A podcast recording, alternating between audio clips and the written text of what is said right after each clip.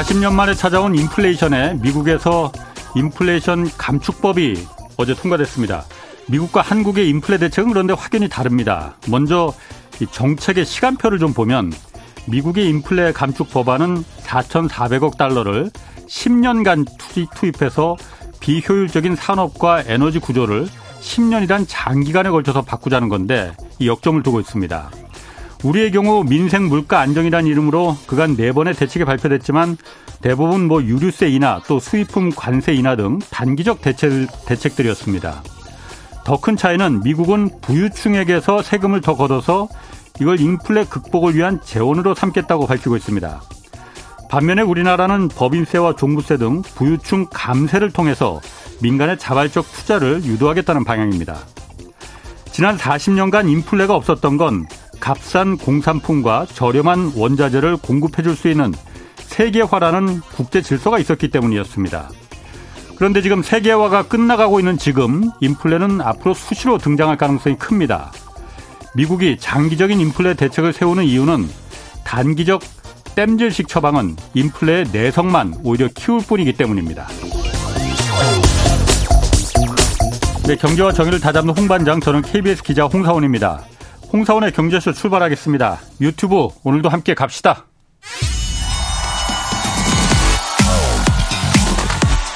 대한민국 경제 오디션 메가 경제스타 K 여러분 경제가 어려워서 힘드시죠? 그래서 준비했습니다. 대한민국 경제 오디션 메가 경제스타 K 힘든 경제 상황을 이겨낸 감동 스토리 우리 가정의 특별한 경제 공부법 슬기로운 투자 아이디어 경제와 관련된 이야기라면 모두 모두 환영합니다. 총 상금 6천만 원을 준비했습니다. 여러분의 많은 참여 기다립니다. 이 프로그램은 당신의 투자의 길을 춤추게 하는 새로운 투자 플랫폼 탱고픽에서 함께합니다. 네, 지금 들으신 대로 내가 경제스타 K 12월 9일까지 지금 사연을 계속 받고 있습니다. 대상 한 명에게 2천만 원, 최우 수상 4명 500만 원, 또 월장원 40명에게 각각 50만 원씩 상금 주어집니다. 사연은 홍사원의 경제쇼 홈페이지에 올려주시면 됩니다. 자, 오늘 어, 이제 어, 경제쇼 윤석열 정부가 취임 100일을 맞았습니다. 어제 기자회견에서도 민간 주도로 경제 성장을 이끌겠다는 방향을 확실히 설정했는데 윤석열 정부 100일간의 경제 성과 짚어보겠습니다. 최백은 건국대 경제학과 교수 나오셨습니다. 안녕하세요. 예, 안녕하세요. 어제 기자회견 했습니다. 100일. 어, 가장 인상 깊게 좀 들은 부분은 좀 어떤 부분이 있을까요? 어, 저는 사실 뭐 대충 예측을 했기 때문에 예. 별로 사실 뭐 예. 저기 저 그 특별한 감회가 없었는데요. 예. 어, 역시 아. 역시 예상한 대로구나 이제 이런 느낌을 받았는데 예. 에, 굉장히 그 뭐랄까요 좀 그 고집이 세시구나. 아. 그러니까 이제 그리고 이제 사실 세신이라는 얘기를 분골세신이라는 표현을 썼잖아요. 예. 예. 근데 세신이라는 것이 그 사전적인 의미가 우리가 흔히 알듯이 뭐 이제 잘못된 거라든가 음, 음. 아니면 이제 그러니까 오래된 거 묵은 거라든가 예, 예. 이런 거를 그러니까 이제 폐기하고 새롭게 예. 이제 그러니까 다시 거듭나겠다는 이런 이제 의미를 갖고 있잖아요. 예. 근데 사실 에, 그 기존에 그러니까는 기조에 음. 대해서 뭐 하나도 뭐 저기 바꿀 생각은 없는 음. 모습을 보이겠다는 점에서 예. 말하고 그러니까 저거하고 좀 틀리다는 음. 이런 느낌도 받았고요. 예. 예. 뭐 그래도 네. 제가 어제 들어보면서 어 저는 그 어쨌든 집값과 전세값 예. 안정시켰다. 뭐이 예. 부분 예. 어쨌든 실제로 안정됐지 않습니까? 예. 아.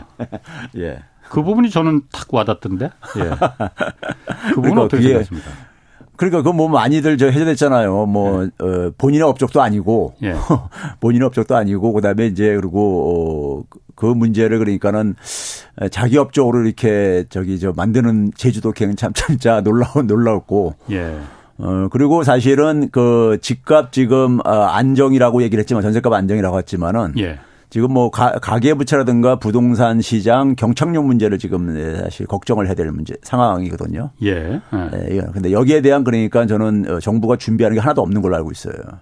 어, 경착륙에 대비해서 지금 우리가 흔히 말해서 S 공포를 얘기하잖아요. 예, 예. S 공포, 스태그플레이션 공포요. 예, 예, 근데 우리나라 같은 경우는 스태그플레이션 공포가 끝날 에, 이 진행돼 가면서 예. 어, 소위 말해서 이제 그러니까 과거에 일본에서 그러니까는 그 자산 거품이 붕괴됐을 때 예. 소위 우리가 그걸 이제 D 공포 혹은 그다음에 대차대조표 침체 이런 식으로 얘기를 하는데 예. 그런 것들이 지금 우리는 아른거리고 있거든요. 다른 나라와 달리. 예. 다른 나라와 달리. 예. 가계부채 때문에. 예. 그렇죠. 예. 그런데 이제 그 지금 그러니까 이거를 뭐 그냥 한가하게 예. 집값, 어, 전세값 안정시켰다 이런 얘기 할 상황이 아니란 얘기죠. 제가 볼 때는. 미국에서는 요즘 그래도 연착륙할 수 있다라는 자신감 또 그 숫자들이 좀 나오잖아요. 경기 침체 없이 인플레를 잡을 수 있겠구나 하는. 우리도 그럼 그렇게 좀 같이 묻어갈 수 있지 않을까요? 아, 저는 어렵다고 봐요. 가계부채 때문에. 가계부채뿐만 아니라 예. 에, 우리나라는 그러니까 우리가 이제 그러니까 지금 전 세계가 인플레이션으로 고통을 받고 있는데 예. 에, 우리나라 인플레이션은 어 우리가 이제 그러니까 다른 나라들이 겪지 예. 않는 추가적인 우리가 인플레이션 요인이 있죠. 환율 요인 같은 것들이. 예, 예. 예. 그렇기 때문에 우리나라가 조금 더 저는 악성이라고 보고요. 예. 더 장기간 지속될 가능성이 있고. 예. 그리고 이제 그걸로 가장 이제 피해를 보는 게 아까 어 저기 시작하는 멘테스 말씀하셨지만은 우리는 지금 뭐냐면은 중산층 이하가 굉장히 지금 힘들어지고 하고 있어요. 예. 힘들어져 가고 있어 가지고 내수가 굉장히 지금 빠르게 지금 이제 그러니까 약화돼 가고 있습니다. 예. 수출 환경은 이미 악화됐고. 예. 그럼 뭐 예. 내수하고 수출이 가되게 되면 마이너스 성장 진입이죠. 예. 근데 음. 이것이 이그 소위 말해서 회복될 가능성이 음. 당분간 저는 안 보인다는 얘기죠. 문제는요. 음. 왜 우리만 안 보일까요? 예, 그 오늘 제가 좀 말씀을 드릴게요. 그래요? 예. 그거부터 말씀하실까요? 아니면 다른 거부터 좀 말할까요? 아니 이게 좀 저기 순서대로 좀 얘기를 할 필요가 있어가지고. 그래요? 예. 그러면은 처음에 예. 예. 어쨌든 오늘 새로운 뉴스부터 좀 얘기를 좀 하는 게 나을 것 같아요. 어제 기자회견도 있었지만은 예. 어제 대통령이 이제 그, 그 재정 건정성 얘기를 강조했단 말이에요. 예. 나라 돈 그러니까 허투루 쓰지 않겠다, 아껴 쓰겠다는 거잖아요. 그러면서 어, 내년에 이제 그 재정 예산 640조 원 이하로 이제 좀 아껴 쓰겠고, 어, 오늘 또 보니까는, 어, 추경호 부총리가, 어, 공공 부분에 대해서 하여튼 허리띠 졸라매고, 또 공공 그 기관 관리 체계도 개편하고, 뭐 여러 가지를 발표했어요. 자, 그런 거 보면은 작은 정부를 만들겠다. 민간에 다 그 주도권을 넘겨주고 작은 정부 만들겠다는 취지잖아요. 어, 보면은 그 맞는 것 같기도 한데 어떻게 생각하십니까? 어, 저는 뭐 그러니까 국가 재정을 뭐 우리가 굉장히 아껴서 쓰겠다. 예. 원론적으로 맞는 얘기죠. 그렇죠. 근데 뭐, 어. 예, 저기 아마 역대 정부들한테 물어보면은 우리도 예. 다 아껴 썼다 그런 얘기를 할 거라고요. 지난 정부도 그러니까 홍남기 부총리가 맨날 그 아, 우리나라처럼 재정 아껴 쓴 아. 나라 없어요. 예, 예. 아껴 쓴 나라 없습니다. 아, 아. 수치상 일단 팩트가 그래요. 예. 근데 공공기관도 예. 문재인 정부에서 부채비로 더 줄어들었어요. 예. 줄어들었어요. 음. 우리가 근데 흔히 얘기할 때 이제 그러니까 방만하게 재정 운영했다고 할때 예. 항상 하는 논리가 있잖아요. 뭐냐면은 예. 부채 절대액을 가지고 이제 얘기를 합니다. 음. 부채액은 계속 증가하는데 아주 예. 극단적인 예를 들면요. 삼성전자하고 중소기업하고 기업 부채가 어디가 많습니까? 당연히 삼성전자가 많죠. 예. 예. 부채 절대액은요. 그렇지. 근데 예. 문제는 뭐냐면 부채 비율이 문제인 거죠. 예. 그렇죠? 네. 그러니까 부자하고 그러니까는 어, 가난한 사람하고 부채 네. 절대액 규모가 같을 수가 없잖아요. 예. 네. 부자는 네. 절대액이 커도 견딜 수가 있는 거잖아요. 예. 그래서 우리가 뭐냐면 비율을 가지고 얘기를 하는 거죠. 예. 부위를 가지고. 음. 그러니까 우리가 기관이나 조직 같은 경우는 부채 비율로 얘기를 하고 네. 그다음에 우리가 가게라든가 이제 정부 같은 경우는 소득 대비 이제니까 그걸 상환할 능력을 봐야 되기 때문에 예. 소득 대비를 되게 본단 말이에요. 예. 근데 이제 그거를 그냥 떡 떨렁 그러니까 분자에 있는 부채액 절대액만 가지고 그러니까 예. 엄청나게 증가했다. 예. 이렇게 해가지고 어 지금 뭐 국가가 그러니까 마치 그러니까 뭐 파산 음. 어, 위기에 지금 파산 직면에 이런 상태인 것처럼 예. 국민들을 사실 그 겁박을 하고 거기에는 저는 굉장히 숨은 의도가 많다고 봐요. 그 동안도 계속 얘기했었지만은 음. 재정을 그러니까는 사실 에, 통제하려고 할때 예. 그게 과연 그러니까는 국민을 위한 것인지 예. 누구를 위한 것인지는 저는 그거는 좀 들여다볼 필요가 있다 이거예요. 누구를 위한 거라고 보시는데요? 어 저는 그 만약에 이거 봐보세요. 예. 우리가 이제 기본적으로 어 재정이란 건 어차피 국민들 세금으로 나온 거기 때문에 국민을 예. 당연히 위해야 되는 겁니다. 예, 우리가 어, 경제 생활을 하면서요. 예. 경제 생활하면서 크게 이제 가는 데가 이제 그러니까는 시장에 참여해서 하는 부분이 있고요. 예. 시장에 참여해서 하는 부분이 있고 그다음에 이제 뭐냐면은 에, 국가가 이제 해주는 부분이 예. 있는데 예. 그 돈의 배분과 관련해서 시장에서 우리가 배분받는 부분들이 있죠. 경제 활동에 참여해 가지고요. 네. 그렇죠. 그다음에 그다음에 이제 그러니까는 어 제, 국가가 재정 자원을 가지고 배분해 주는 음. 부분이 있잖아요. 예. 예. 국가가 배분해 주는 부분이 줄어들 줄어들면 줄어들수록 예. 국민들은 뭐냐면 특히 뭐냐면 취약계층들은 음. 시장에 가가지고 의존을 해야 되는 특히 뭐냐면 금융에 가서 의지할 수밖에 없어요. 예. 예. 그렇죠? 근데 국가가 거꾸로 국가가 많이 그러니까는 그 음. 그 자원을 확보해서 배분한다는 얘기는 음. 그 취약계층들이 그러니까 시장과 금융에 대한 의존도를 그만큼 줄일 수가 있는 거예요. 예. 음. 줄일 수가 있는 거죠. 네. 그렇죠? 취약계층들의 부채를 그만큼 줄여줄 수가 있는 거죠. 예. 그러면은 그 그들이 그러니까는 국가 재정자 재정에 많이 의존이 높아지게 되면은 금융이 그만큼 돈 장사 못 하는 거잖아요. 은행들이 예. 금융기관들이 그렇죠. 예. 그럼 누가 그 그걸 막기 위해서 어 그렇죠. 어 금융기관들의 이해를 위해서 어 우리나라 우리나라 그 경제 예. 관료들이요. 예. 우리나라 경제 관료들 특히 제가 이제 모표라고 얘기하는 분들이 예. 모든 경제 관료는 아니지만은 모표라고 얘기하는 분들이 예. 되게 뭐냐면은 시장에서 가장 힘 있는 분들, 네. 재벌 자본, 금융 자본, 이에 복무하는 정책적으로 복무하고 예. 또 퇴직 후에 또 그쪽으로 가가지고 예. 거기서 또 그다음에 마찬 기관장들 아, 하고 예. 예. 이런 게 하는 거 우리가 소위 음. 해전문에서도 많이 보잖아요. 그러다 다시 또 음. 그러다가 정부 자리로 다시 공직으로 다시 돌아오고 물론 그런 경우 많습니다. 어, 많은 게 아니라 네. 뭐 저기 제가 볼 땐 너무 많은데 어. 이번에 그러니까 뭐 윤석열 정부의 금융위원장도 여신전문협회 예. 회장하다가 다시 그러니까 컴백했잖아요. 예. 예? 되게 이게 코스가 있습니다. 재경부 들어갔다가 예. 예, 기재부 들어갔다가 예. 들어갔다가 그쪽에서 뭐냐면은 금융계통 쪽에서 일을 하신 분들 중에서 금융위원회나 금융감독원 쪽으로 갑니다. 음. 갔다가 거기서 조금 더 더 영전하는 사람들은 기재부 차관이라든가 음. 이런 쪽으로 해가지고 가시는 분들이고 거기서 우리가 끝나는 분들은 뭐 퇴직하고 어딜 가느냐 금융 어, 회사 이익단체들에 가서 음. 네? 합니다. 어쨌든 그런 부분은 뭐 능력이 있고 경제에 대해서 잘 아시니까 뭐 그런 좋은 자리로 가는 걸 수도 있어요. 그러니까 그런 부분을 우리가 뭐 여기서 뭐 원래 그 전관이기 때문에 갔다 이렇게 뭐 단정할 수 없겠지만은 네. 지금 최 교수님 말씀하신 아니 근데 그게 이해 충돌의 문제거든요. 음. 알겠습니다. 뭐 네. 그거는 조금 이따 말하고 네. 어. 지금 최 교수님 말한 지금 그 우리 정부가 말하는 긴축 재정 음. 그리고 재정을 건전하겠다 나라 돈좀 줄여서 쓰겠다라고 말하는 게 아, 그러니까 금융기관들의 이해를 위해서 예. 이렇게 할 가능성이 있다는 거죠. 어, 그건 충분히 있, 어요 아. 사실이 그렇고. 그런데 그 어려울 때 아껴 쓰는 건 당연한 거지 않습니까? 예. 우리나라처럼 근데 어려울 때 아껴 쓴 나라가 없다니까요. 음. 그럼 구체적인 수치로 제가 얘기 드릴 수 있어요. 다른 나라들은 그러면은 예. 지난 예를 들어서 당장 지난 코로나 예. 때도 다 어려웠단 말이에요. 전 예. 세계가. 예.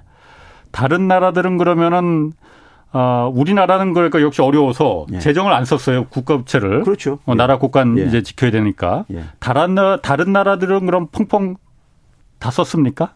어 다른 나라들은 아, 어, 엄청 썼죠. 아, 그 얘기는 뭐 많이 알고 예, 있죠. 우리가 많이. 아. 근데 예. 에, 그런 펜, 나라들 그럼 지금 어떻게 됐습니까? 그런 나라는 뭐가 어떻게 돼요? 미국, 유럽, 일본. 지, 금 있잖아요. 예.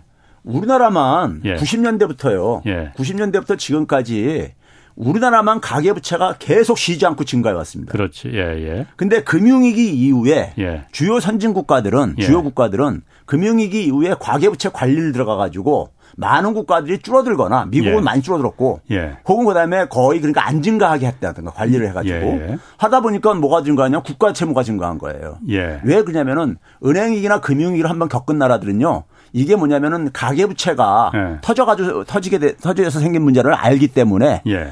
그리고 가계부채가 터지게 되면 어차피요 금융기관들이 부실화되어집니다. 그렇죠. 그걸 못 갚으니까요. 예. 그렇죠. 그러면 뭐냐 어차피 공적 자금이 투입되죠. 예. 금융기관들 파산 못 시키니까요. 음, 재정이 투입된다. 그러면은 이거죠. 재정이 투입돼가지고 국가 음. 채무는 어차피 증가해요. 예. 그러니까 오히려 뭐냐면은 이중리를 하지 말고 예. 오히려 가계 채무를 관리를 하고 예. 국가가 감당하자 이런 방식으로 예. 경험을 통해서 그들은 그걸 알게 알고 예. 그래서 금융위기 이후에 우리나라만 그러니까 계속 가계 채무가 급증을 하고 예. 지금 전 세계 최고 수준이죠. 그런데 예. 주요 국가들은 가계 채무가 다 관리됐어요. 네. 이 네. 차이가 네. 확연하게 납니다.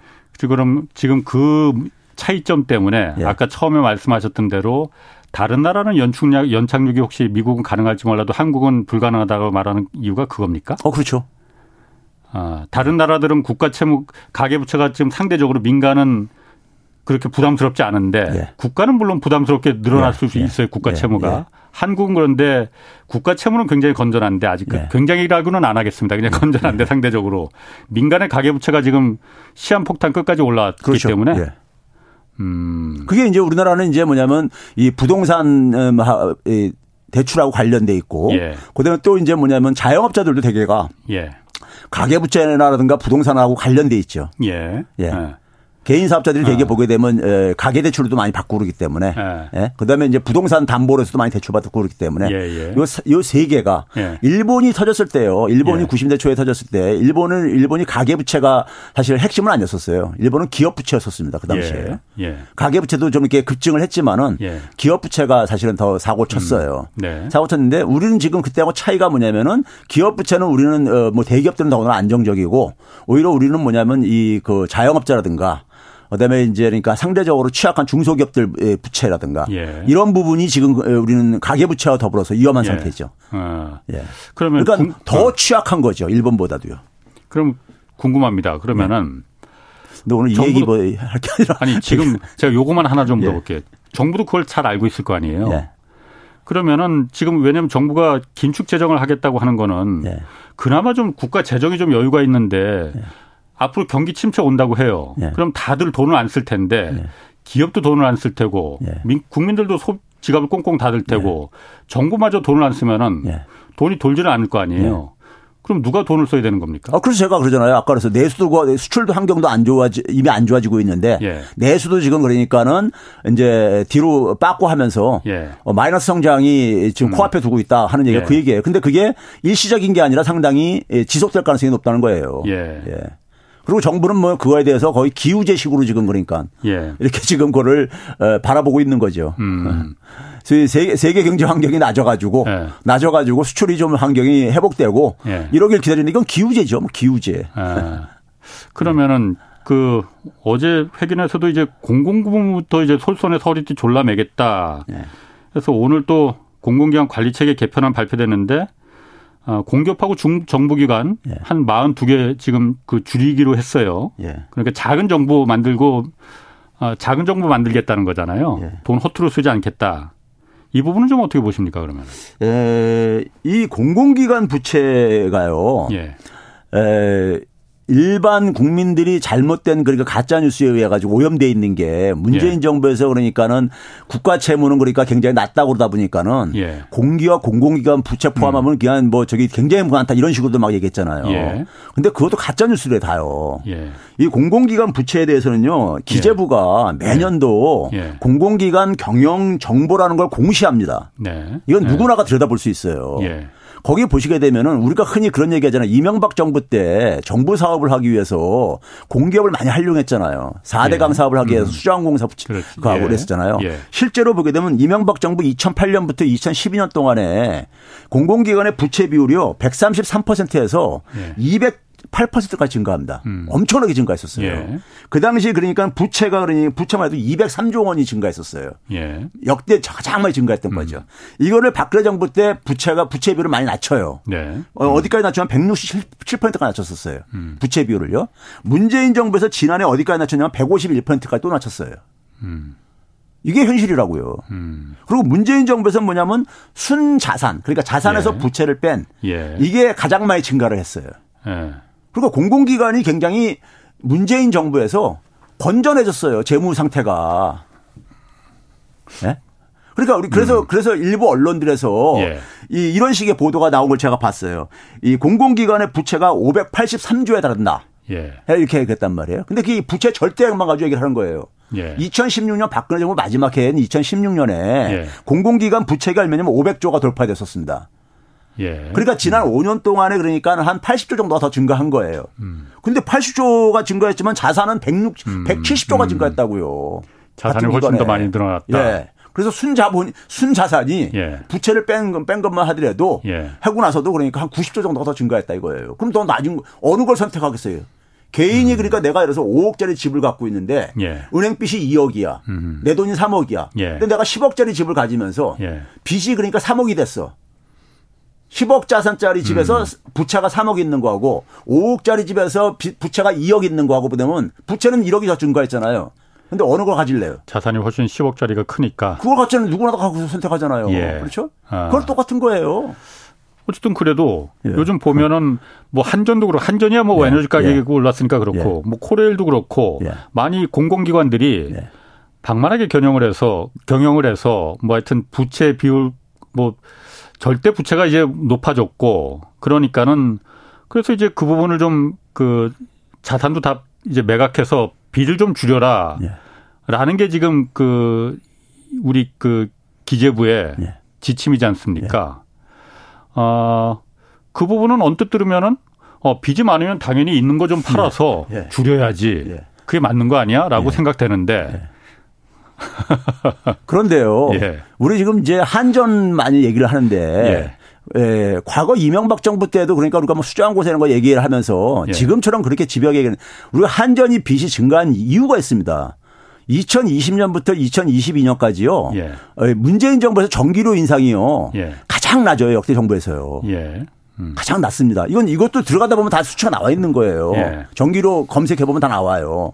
가장 낮았어요. 근데 왜 그랬냐면은 2020년부터 2021년까지 문재인 정부 끝날 때까지 전기료를 인상을 거의 안 했어요. 예. 인상 요인이 많이 있었는데 예. 왜 그러냐면은 팬데믹으로 굉장히 힘들다 이거예요. 예. 음. 그래서 뭐냐면은 그럼 그 상황 속에서 이거를 그러니까 전기료를 그대로 이걸 반영시키게 되면은 가계가 그만큼 부담이 증가할 수밖에 없는 거예요. 가계와 기업이요. 예. 그렇잖아요. 예. 그걸 뭐냐면 정부가 정부가 음. 그러니까 그걸 자제 이걸 억제시킨 거예요. 예. 그렇다면은 그렇다면 그거에 대해서 그러니까 어차피 그러니까 재정이 저는 재정이 투입돼서 지원해야 된다고 보는 거예요. 한전에. 예, 그거 안 예. 하면은 음. 아니 국민이 선택을 해보세요 한번 그러니까요. 음. 팬데믹 상황 속에서 전기를 올릴래. 아니면 그러니까 정부가 그러니까 이걸 가지고 좀 지원을 해가지고 할래 예. 어, 떤거 선택할래 음, 음. 이렇게 했을 때 많은 국민들은 자기들 그러니까 지금 어려워 죽겠는데 예? 전기료 공공요금 인상을 하게 되면은 그 부담을 근데 그거를 저기 혜택 본건 잊어버리고 예. 지금 엄청나게 빚이 증가했다. 예. 어? 이거를 그러니까 한전이 막 해서 한 거다. 네? 물론 뭐 경영 무슨 뭐 이런 효율성에 이런 것도 문제가 있을 수 있겠지만은 대부분은 그 문제예요. 예. 근데 그 문제는 우리가 그러니까 지금 외면을 하고 있잖아. 외면을 하면서 얘기를 한다고요. 예. 그러니까 팬데믹 상황 속에서 우리가 많은 나라들이 엄청난 돈을 재정을 투입했단 말이에요. 예. 우리보다 그러니까 몇십 배씩 뭐 투입을 했다고요. 예. 그들 나라들은 뭐 그러니까 재정을 아껴 쓸 줄 몰라서 그렇게 투입을 했냐고요. 음. 불가피했으니까 돈을 투입한 거죠. 예. 예.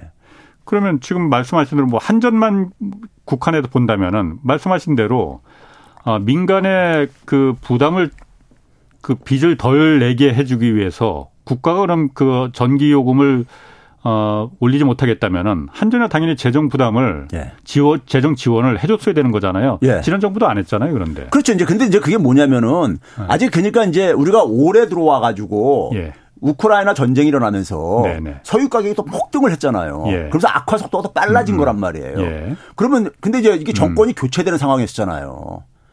그러니까 이거를 음. 가지고 그 당시에도 그러니까 전기료 인상에 대해서 그 기억 안 나십니까? 대선 그 선거 전에도 음. 성이 전기료 인상을 할 거다 말 거다 뭐 이런 얘기도 있었죠. 막 했었잖아요. 예, 예. 그 얘기가 바로 그거였었어요. 이걸 정상화하는 네. 팬데믹 상황 속에서 우리가 이제 그러니까 경기가 이제 정상화로 돌아가는 상황 예. 속에서 예. 전기료도 어쨌든 간에 현실화 시켜야 네. 되는 이런 부분들을 네. 다룰 수밖에 없었던 이제 상황을 얘기를 하고 그랬었죠. 예. 근데 정권이 교체되는 이런 국면이었었죠. 알겠습니다. 그 한전은 그렇다 네. 치고 어쨌든 지금 기재부에서 어, 민간 그 공기관들 아니 민간이 아니고 공기관들 공기업 공기업들 자산들 아, 이제 매각하는 거 이 부분 그래서 빚 갚아라 부채 줄여라 이걸 반영하겠다라고 하는 거지 않습니까? 네. 그러면은 아까 말씀하신 대로 부채 비율은 오히려 줄었는데 네. 왜 이렇게 그럼 이거는 왜 팔, 팔아서 빚 줄이라고 하는 거예요, 그러면은? 그러니까 정부가, 정부가요. 예. 우리가 이제 대표적으로 최근에 우리가 국민들을 경악시켰던 게 그 MBC 저기 저 이 보도였었잖아요. 석유공사. 석유공사가 그러니까 네. 본사 사옥을 그러니까 매각을 하고 예. 재임대해 가지고 예. 쓰므로써 국민들한테 한 558억 정도 그러니까 그러니까 예. 피해를 입혔다. 예. 예. 뭐 이런 이제 보도가 나왔었잖아요. 예. 근데 그걸 딱 들여다 보니까는 그 당시에 이 정부에 그러니까는 그 재산 상태를요. 예. 재산 상태 이 국유재산 매각 이런 것들을 추적해 보면 있잖아요. 예. 2016년도부터 2017년 3월 달에 예. 특별하게 엄청나게 두세 배 정도 더 많이 매각을 했어요. 예. 그러니까 박근혜 음. 정부 마지막 끝나는 시간에. 음. 이때가 이제 뭐냐면은 유일로 경제 장관이 그랬을 예. 때였단 말이에요. 예. 그래서 그 보도에 MBC 보도에서 뭐까지 나왔습니까? 이 양반이 그러니까 공공 공기업들 파티 끝났으니까 매각을 하라고 해놓고 예. 끝나고 나서 보니까 거기 가서 사회이사 하고 앉았더라. 그러니까 이런 석유공사 건물을 매입한 자산 회사 자산 운용 그 회사가 뭐냐면은 예. 부동산 투자 회사예요. 예. 근데 이걸 누가 만들었느냐? 소위 말해서 기재부 출신들이 관료. 출신들이 예. 실제로 그래요. 거기 뭐 예. 되면 일대 회장이 이규성 씨라고 예? 노태우 정부 때 재무부 장관. 재경부 장, 재무부 장관 을 예. 했다가 예. DJ 때 DJ 음. 정부에서 또 그러니까 초대 그러니까 재경은 재경부 장관 했던 사람이에요. 예. 예? 예. 그 사람이 그 사람이 2003년도부터 2014년도까지 그러니까는 그 회장 사장을 한다고요. 예. 그리고 2대 3대도 지금 현재도 윤영로 씨라는 사람도 이 사람도 금융 감독원 부원장인가 했던 사람이고 금감원 예. 부원장 했던 다 음. 여기 출신들이 이거 하고 있더라 이거예요. 예. 그러니까 결국은 뭐냐면 우리나라를 이 저기 KBS에서 명견 어, 명견 말린가 거기서 한번 옛날에 네. 그 제가 얼핏 본 기억이 있는데 이 부패 문제를 다루면서 예. 어, 그, 존스탄 교수인가? 그 사람을 저기 저거 하면서 그 사람이 부패 전문 학자인데 네 가지 유형을 하면서 한국은 엘리트 카르텔형 부채다. 이 음. 부패다. 예. 이런 얘기 했단 말이에요. 음. 이게 사실은 그 소위 뭐 정경유착, 관피와 모피와 이런 얘기가 바로 이제 엘리트형 저기 저 이 소위 엘리트 카르텔형 이 저기 저거잖아요. 예. 인맥 네. 네트워크 이걸 통해 가지고요. 예. 그러니까 이 이걸 결과적으로 봤을 때 그러니까 보면은 이것만 보게 되면 국민들이 볼 때는 저게 무슨 그러니까 어, 정책이냐 저건 도적질이지. 예. 이렇게 느낄 수밖에 없잖아요. 아니 석유공사는 그렇다 치더라도 예. 석유공사에 뭐 옛날 그 그때 뭐 박근혜 정부 때 매각된 건물이었으니까 그렇 그때는 이제 그렇 뭐 잊어버리고 지금 어쨌든 새로 네. 공기업들 몸집 줄여라 자산들 빨리빨리 팔아라라고 말하는 게 그럼 팔 필요가 없는 겁니까? 팔 이유가 하나도 없는 거예요, 그러면은? 이번에 이제 정부에서 기재부에서 예. 8월 8일 날 그러니까 이제 그, 저 안을 내놓으면서 예. 아홉 개, 아홉 개 그러니까는 이 국, 국, 저기 저 국유재산을 예. 그랬었어요. 근데 거기에 음. 이제 그러니까 자료에는 두 가지 음. 것만 이렇게 그랬죠. 두 가지가 뭐냐면 시흥하고 성남에 있는 이제 그러니까는 이 저기 저 부동산이요. 예. 하고 나머지는 다 서울에 있는 건데 일곱 건이 여섯 건이 강남에 있는 거고 강남에 예. 노른자에 있는 거고 예. 한 건이 그러니까 저기 성북구 정릉동에 있는 어, 건물이고 이렇거든요. 예. 근데 국유재산과 관련해 가지고요. 국유재산 함부로 치, 함부로 처분 못 합니다. 국유재산은 네. 국유재산 법에 따라서 이게 처분하게 돼 있어요. 예. 이걸 이거를 보게 되면요. 국유재산 국유재산은 대개 행정재산과 행정재산과 그다음에 일반재산으로 나누게 돼 있습니다. 예. 행정재산은 처분이 불가능하게 돼 있습니다. 아예 음. 법적으로요. 예. 그래서 이번에 기재부가 내려온 것 중에서 보게 되면은 법도 개정하겠다. 왜 지금 이거 법을 안 바꾸는 하는 한에서는 팔아 팔기가 힘들게 돼 있거든요. 예. 그래서 예, 행정 자산은 행정 자산 처분이 음. 불가 불가능해요. 지금 예. 현행 법상으로는요. 예. 두 번째 일반 자산의 경우에도 예. 처분을 어떻게 아주 명확하게 규정해 놓고 있어요. 어떻게 규정하고 있냐면 세 가지입니다. 공중의 안전에 위험하거나 예. 당연히 공중의 안전에 위험하면 처벌해야 되죠. 그다음에 예. 뭐냐면 재산 가치에 비해서 유지라든가 보수 비용이 더 많이 든다거나. 예. 그다음에 세 번째는 뭐냐면 노후화로 인해 가지고 음. 철거가 불가피한 경우 이 세 가지를 다 이렇게 국한시켜 놨어요. 예. 그러니까 여기에 보게 되면은 이번에 기재부에서 내놓은 것들이 하나도 안 맞는 게 없어요. 예. 맞는 게 없다고요. 예. 그러면 뭐냐면은 이거를 국유재산을 대개 그러니까 관리하거나 처분하는 것을 위탁받는 데가 캠코입니다. 한국자산관리공사라고요. 그렇죠. 그렇죠. 예, 예. 그 아홉 건 중에서 캠코에 들어가게 되면요 누구나 검색할 수 있어요. 예. 그 국유재산들 그걸 저기 저 주소 입력하게 되면은 예. 강남에 있는 두가 두 개 건물들 같은 경우는 매각 제한 대상으로 이렇게 분류가 돼 있는 것들이에요. 네. 음. 그러니까 이게 이게 이거는 바로 뭐냐면은 기재부가 만든 국유재산 처분 기준에 따라서 하게 돼 있는데 기재부가 정한 기준이 뭐냐면은 국유재산을 일반 재산을 네 가지 형태로 구분을 해요. 유형을요. 예. 그게 뭐냐면 하나는 뭐냐면은 소위 말해서 그 개발형, 예. 개발해 가지고 이걸 활용한다는 거고. 예. 그다음에 두 번째는 활용형. 보존형 이렇게 했는데 이 세 가지는 매각이 제한 매각을 못 하게 돼 있어요. 음. 매각할 수 있는 게 뭐냐면 처분형 으로 분류된 재산이 되는데 예. 처분형 재산이 어떻게 정의가 돼 있냐면요. 음. 독립적으로 활용 가치가 적은 재산. 독립적으로요. 음. 두, 두 번째는 뭐냐 보존이 부적한 판 경우. 예. 근데 이 아홉 건이 여기 하나도 안 맞지가 않다고요. 어, 하나도 안 맞는다. 예. 그래서 어. 이걸 가지고 어느 기자들이 예. 이거 처분할 수 없는 거 아니냐 그랬더니만은 예. 이, 기, 이 지침은 바꾸면 된다. 이런 식으로 대답했다는 거 아닙니까? 공무원들이 그러니까요. 그 법에 정해져 있는데 법을 바꾸려면은 의회 그 동의가 필요할 텐데. 어, 기재부 기재부에서 예. 기재부에서 그러니까는 거기 이번에 대책을 내놓은 게 보게 되면 공공기관 예. 이 공인선 매각에 보게 되면은 음. 거기 명문화 돼 있습니다. 뭐라고 음. 돼 있냐면은 법 개정, 예. 법 개정도 그러니까 음. 포함돼 있어요 안에요. 음. 지원책도 뿐만 아니라. 그렇군요. 알겠습니다. 하여튼 뭐 예. 제가 팔려고 하는 게 아니니까 너무 저를 혼내지 마시고. 아니, 아니 그게 아니라 이 얘기가 사실은 네. 이거 이거 이상의 얘기가 함축돼 있기 때문에 그런 거예요. 어떤 이상의 얘기가 뭐가? 이게 지금 우리가 어, 많은 분들이 지금 어. 관심을 안 갖고 있는 게이 소위 말해서 네. 재정 준칙이라는 게 있잖아요. 네. 오늘도 추경호 장관이 말했어요. 그러니까 재정 준칙 예. 올해 안에 입법화하겠다라고. 예. 예. 근데 우리가 우리가 예를 들어서 이렇게 생각해 봐야 됩니다. 한 사회가 예. 한 사회가 인간은 그러니까 우리가 의식적으로 경제 활동을 하잖아요. 예. 그럼 한 사회가 1년 동안에 생산한 생산물이 있습니다. 예. 생산물 중에서 사회적인 몫을 그러니까 일부 떼냅니다. 예. 그게 바로 뭐냐면은 현대적으로 얘기하면 세금을 걷어가지고 예. 국방에 쓴다거나 치안에 쓴다거나 음. 교육에 쓴다거나 뭐 이런 것들 그러니까 떼내, 떼내는 게 있잖아요. 예. 예. 떼, 우리가 그러니까 월급쟁이들이 예. 월급 받으면 세금 다 띄고 나머지만 들어오잖아요. 예. 그렇죠? 그래서 사회적 몫입니다. 그게 그러니까요. 그리고 나머지를 가지고 개인의 능력에 따라서 이렇게 배분이 되어지는 거죠. 그렇죠. 그렇죠? 예, 예. 그러면은 이 사회적 몫을 얼마만큼을 그러니까 우리가 확보할 것인가 음. 그리고 어디다 쓸 것인가를 결정은 누가 하는 겁니까? 국민들이 하는 국민들이 하는 겁니다. 예, 예. 국민들이 하는 거예요. 예. 그 국민들이 한다는 것이 국민들이 직접 할 수 없다 보니까는 우리가 일반 지방자치제 같은 경우는 한차 같은 경우는 뭐 주민 참여 예. 예산제 뭐 이런 것도 말 이제 하는 이유가 그런 정신을 살리기 위해서 그런 건데 국가에서는 뭐냐면 그걸 우리가 이제 위임을 하죠. 누구한테? 대통령과 국회의원 선출 권력들한테. 예. 그렇죠? 예. 선출 권력들이 예. 선출 권력들이 재정 자원은 그러니까 사실 자기들이 결정할 수 있게 돼 있어요. 국민들한테 그러니까 심판을 받아 가지고요. 아, 예. 그렇죠? 근데 이거를 현실적으로 보게 되면 우리나라 기재부가 이 권한을 엄청나게 갖고 있어요. 음. 기재부 경제 재정 관료들이요. 예, 예. 재정 관료들이 그러니까 기본적으로 이것을 정치인들이 음. 선출 권력들이 이거를 그러니까 마음대로 쓰지 못하게 예. 발, 이 족쇄를 채우는 거예요, 이게요. 어. 재정 준칙이라는 그 게. 재정 준칙이라는 걸 모르는 분들도 있으니까 예. 재정 준칙이라는 건 그러니까 국가 이제 그 부채와 예. 재정 적자 규모를 일정 기간 일정 수준 이하로 강제로 조이겠다 정하겠다 딱 이거잖아요. 예. 그러니까 국가 부채 어느 정도 일어나 이상 일어나고 그러면은 나라가 절단 나더라도 더 이상 그 뭐그 뭐, 그 재정을 더, 더 걷진 않겠다 이거잖아요. 예. 예. 그래서 예 계속하십시오. 그러니까 이 재정 이 재정 준칙의 핵심이 두 가지죠. 네. 그러니까 그래서 국가 채무를 GDP 대비 60% 이내에서 관리하겠다. 음. 그다음에 뭐냐면 매년 이제 그러니까 우리가 쓰고 돈 쓰고 수입 들어오고 돈 쓰는 것을 예. 그걸 이제 적자 범위를 예. GDP 대비 3% 이내에서 관리하겠다. 예. 예. 이건데 이 기준이요 굉장히 낡은 기준이에요. 유럽이 통합할 때 예. 만든 기준이에요. 어. 근데 유럽도 이걸 못 지켜가지고 예. 이걸 완전 개혁을 지금 그러니까 논의하고 있어요. 이거 예. 지킨 나라 하나도 없어요. 유럽에도요. 유럽 국가들도 유럽 예. 국가들도. 예. 예?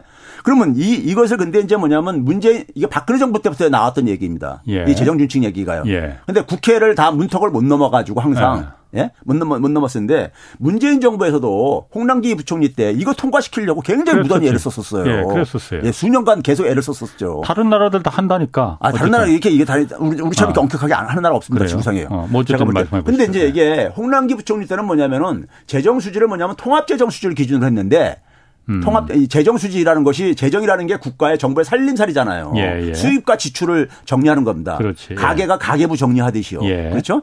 근데 통합 재정 수지라는 건 뭐냐면은 예. 말 그대로 정부가 그러니까 들어오는 모든 수입 어. 그리고 모든 지출을 예. 정리한 거예요. 수입과 지출을 빼가지고 지출이 많으면 적자인 거죠. 그렇죠. 그렇죠. 이걸 GDP 대비 3% 이내에서 마이너스 3% 이내에서 어. 관리하겠다 이런 거예요. 예, 예. 근데 이게 홍남기 부총리 때 이렇게 한 이유는 뭐냐면은 IMF나 이런 데서 예. 국제기구에서 통합재정 수지를 기준으로 해야 된다고 이렇게 저기 해서 이걸 따르고 있는 거예요. 통합재정 수지로. 예. 예. 그런데 이거를 이번에 추경호 팀에서는 예. 관리재정 수지로 바꿨는데 통합이 아니고 예. 통합재정 수지하고 관리재정 수지하고 차이는 뭐냐면요. 예. 우리가 4대 사회 보장성 기금이라는 게 있잖아요. 뭐 소위 말해서 국민연금, 어. 의료보험료, 예. 산재보험, 무슨 고용보험 뭐 이런 것도 있잖아요. 이런 걸로도 수입이 많이 들어오잖아요.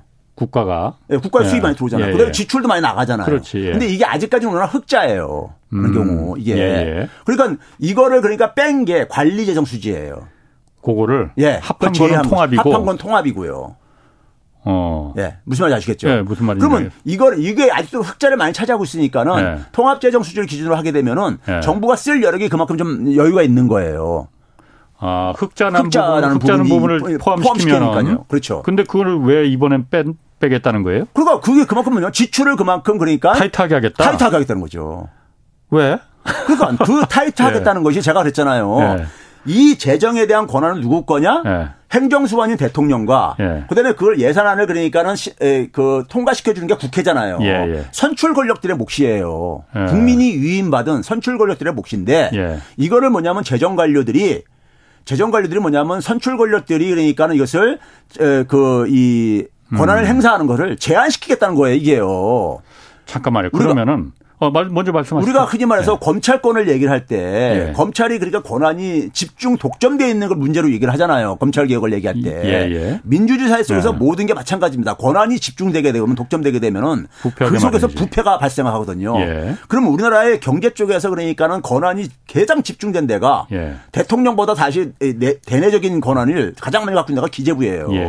예. 기재부 한번 정부 조직법 봐보세요. 못하는 거 없어요. 뭐 예산부터 모든 걸다 갖고 그게 아니라 국가 장기적인 발전 전략도 기재부가 어. 하게 돼 있어요. 예. 이거 저는 어. 왜 기재부가 해야 되는지 모르겠는데 어. 하여간 다 하게 됐어요. 어. 예. 그러다 보니까는 기재부 출신들이 당연직으로 국무총리 조정실장을 어. 이 기재부 출신을 합니다. 아, 그렇죠. 예.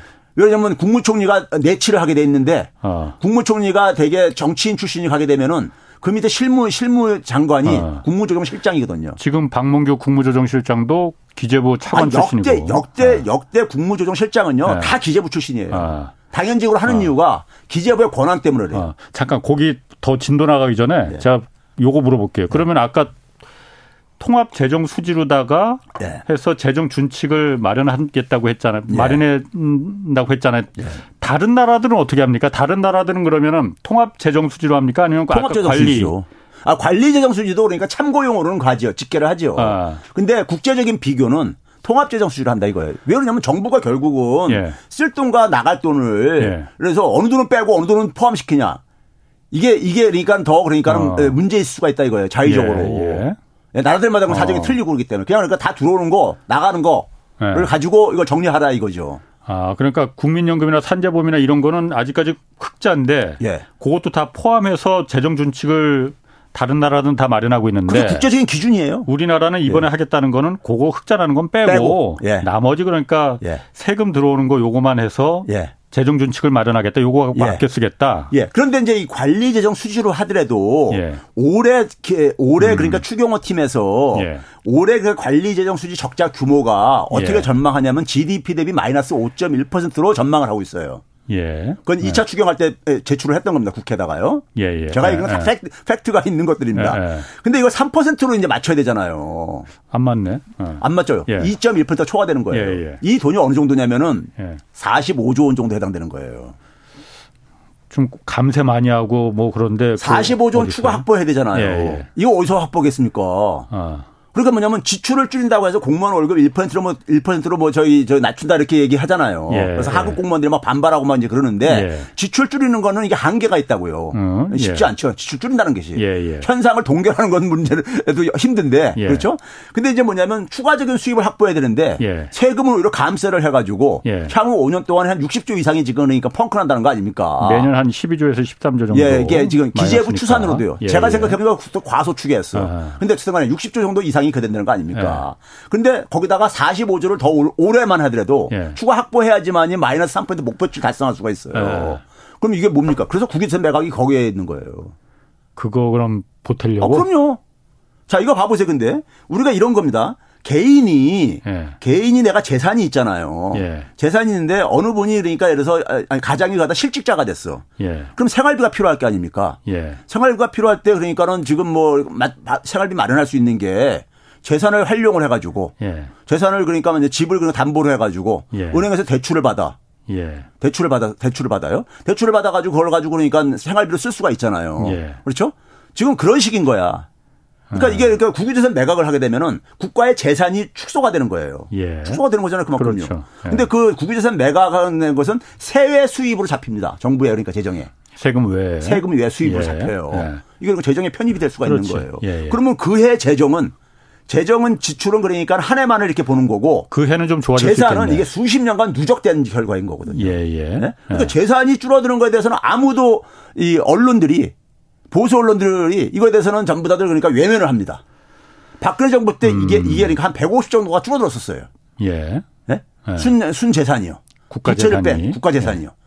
근데 그거에 대해서는 우리가 개인이 내 재산이 줄어들게 되면 굉장히 기분 나쁘잖아요. 예. 예? 기분 나쁜데 국가 재산이 줄어드는 거에 대해서는 외면들 합니다.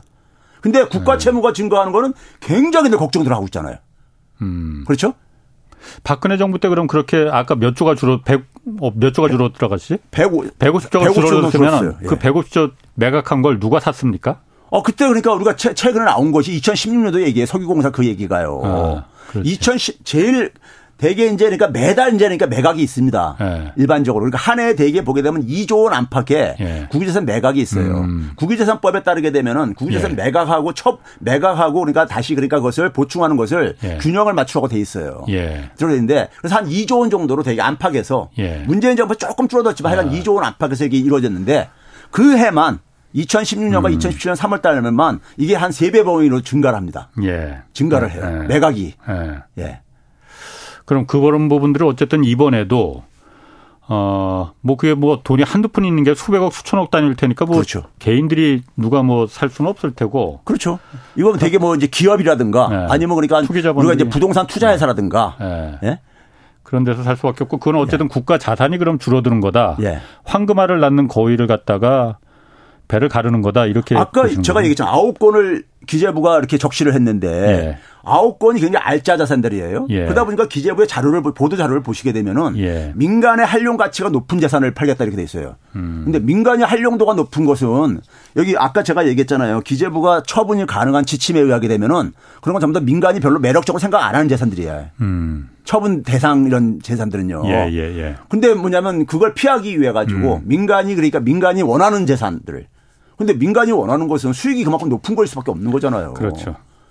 근데 수익이 안 나는 건 소위 말해서 정부가 돈이 필요로 하면은 예. 공공기관들은 그러니까 채권을 발행할 때 예. 정부 국채랑 거의 비슷해요 이자율이요. 예. 정부가 보증하는 데니까요. 예. 그렇죠? 음. 그러면 그 이자율이 우리나라에서 가장 낮은 이자율이라고요. 예. 근데 음. 그걸로 조달하는 게 훨씬 더 비용이 절감되는데 저기 강남에 있는 그러니까 삼성동, 대치동, 신사동에 있는 그 건물들을 팔아가지고 임대 수익이 기대 이 수익률이 훨씬 더 높은데 수익률 높은 건 팔고 음. 수익률 낮은 낮은 국채 발행은 안 하고 예. 이거 이거 이거 음. 개인이면 이렇게 하겠냐고요. 삼성동에 예전에 그 한전 부지도 현대그룹에 10조 원에 팔았죠, 그게. 그렇죠. 지금 그게 한 40조 됐다는데. 예. 어. 자, 뭐 그 얘기는 지금 뭐 그, 그 얘기만 다 할 수는 없으니까 어, 제 기자회견도. 본론, 잠깐만, 홍 기자님이 궁금한 것부터 잠깐만 얘기하다 보니까. 노동 문제도 좀 어제 그 중요하게 얘기를 했습니다. 그리고 노동 시장의 그 유연화, 유연화라는 게 뭐 쉽게 말해서 해고 지금 엄격한데 그 부분 좀 유연하게 하자는 거잖아요. 그리고 대우조선 파업, 그 대우조선해양 그 파업하고 화물연대 운송 거부 어, 이거 따지면서, 어, 이제 법에 따라서 처리했다라고 말하면서 노동법 체계 좀 바꿔야 된다. 그러면서 독일의 어, 사례도 좀 많이 들었어요. 뭐 독일의 하르츠 개혁을 아마 말하는 것 같아요. 좀 그런 노동법, 노동 이그 유연화 뭐 이런 문제는 어떻게 좀 들으셨습니까? 이게 지금 저기 저는 이제 윤석열 정부 100일을 평가하면서요. 예. 제가 이제 흔히 이제 그런 얘기합니다. 이거 예고된 실패였다. 예. 그리고 뭐냐면 향후 상황은 더 악화 일로를 걸을 거다. 예. 그 이제 근거가 있습니다. 100일만 보고 어떻게 하냐 이렇게 얘기할 수 있는데 예. 자, 우리가 국정 운영이라는 것은요. 국정 운영의 성공 조건이라는 게 있습니다. 최소한에. 예. 그게 기본적으로 뭐냐면 대통령의 철학이 있, 어요 대통령의 대통령이라는 것은 일반 사람과 다르고 예. 일반 정치인하고 다른 아주 특별한 정치인이란 말이에요. 예. 예?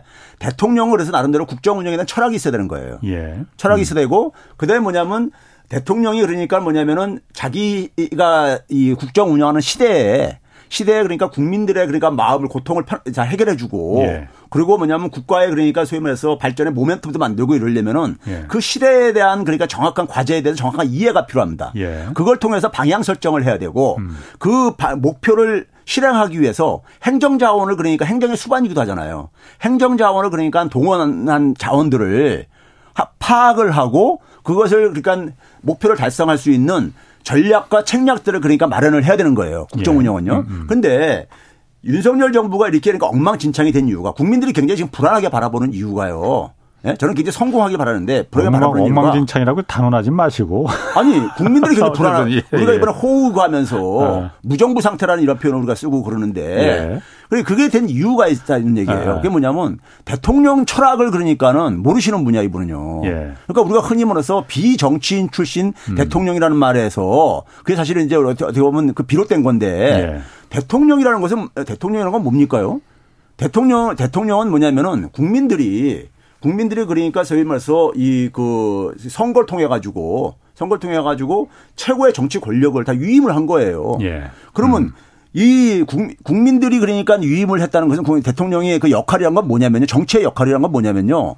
사람이 살아가면서 사람은 기본적으로 두 가지 이 그 욕망과 두 가지 문제를 해결을 해야 된다. 하나는 뭐냐면 예. 생존에 대한 욕망이죠. 예. 거기 거기에 이제 그러니까 번식 욕망도 포함되는 것이고요. 예. 그걸 대개 우리가 일반적으로 현대 자본주의 사회 속에서는 시장의 경제 활동을 통해서 해결을 합니다. 예. 예. 예. 그다음에 뭐냐면은 우리가 사람들이 그러니까 혼자 살 수 없잖아요.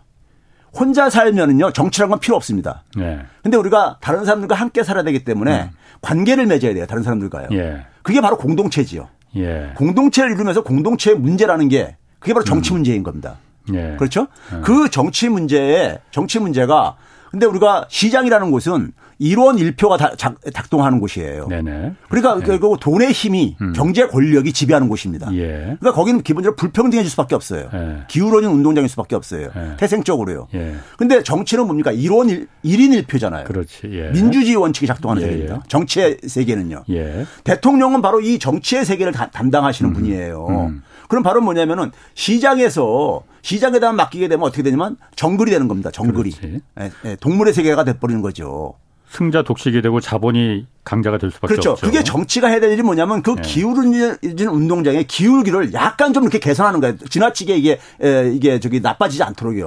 뭐 그가 그게 국가가 할 일이기도 그렇죠. 하고. 국가가 할 일인 거잖아요. 어. 예.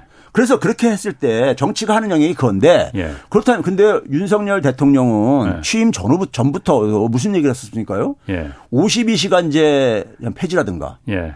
소위 말해서 음. 친기업적인 친자본적인 음.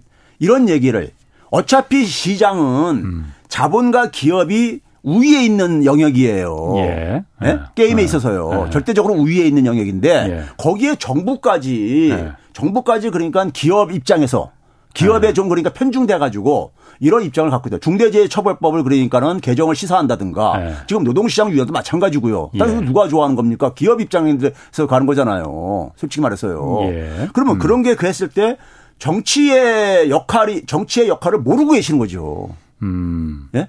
시장은 시장은 그러니까는 대통령이 그렇게 신경 안 써도 우리가 과거 그러니까 우리가 어 잘못된 그러니까 우리가 기술이 발달했는데 음. 과거에 낡은 규제가 있으면 그런 거나 그러니까 제도적인 정비만 해주면 되는 것이지. 음. 예? 그럼 국회랑 국회와 더불어 가지고요. 음. 시장이 음. 그러니까 시장을 그러니까 시, 장이 워낙 그러니까 한쪽으로 기울어진 곳인데 거기에 그러니까 더 가세를 해가지고 음. 한다면 무슨 말인지 알겠습니다. 예. 어쨌든 저희가 그래서 뭐 최백운 교수님 모시고 그 다음에 다음에 저희가 또 어쨌든 이 보수 쪽의 경제학자들도 좀 저희가 좀 모여서 좀 얘기를 좀 듣고 싶은데 열심히 섭외하고 있는데 뭐 그렇게 나오고 나오겠다는 분이 그렇게 많지 의외로 많지 않습니다.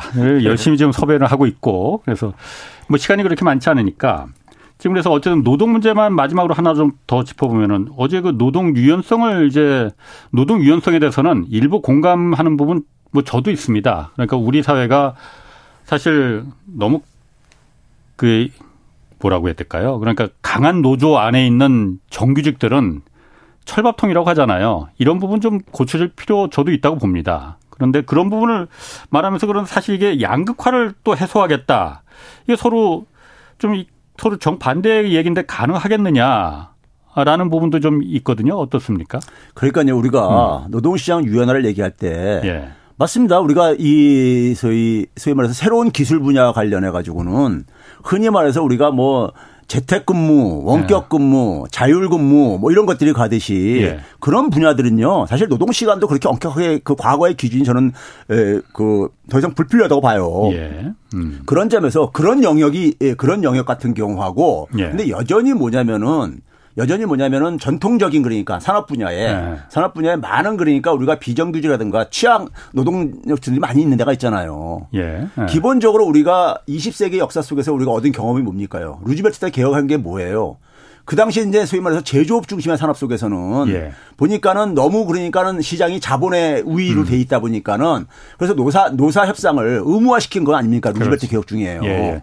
일한 만큼 돈을 주는 게 핵심이에요. 그렇죠. 그럼 정부가 해야 될 일은 뭐냐면 예. 노동시장 위원회를 그냥 그러니까 다 푸는 게 아니라 예. 그런 그러니까 우리가 첨단 음. 산업이라든가 필요한 영역에 대해서 음. 이거를 그렇게 적용할 필요가 있죠. 예. 그건 그쪽 종사자들도 원하고요. 예. 근데 반면에 우리가 전통적인 산업 속에서 여전히 취약적인 이런 부분 속에서는 음. 적어도 정부는 뭐냐면은 취약한 노동자들의 협상력을 음. 그러니까 제고시켜주는 역할도 해줘야 되는 거지, 음. 거죠.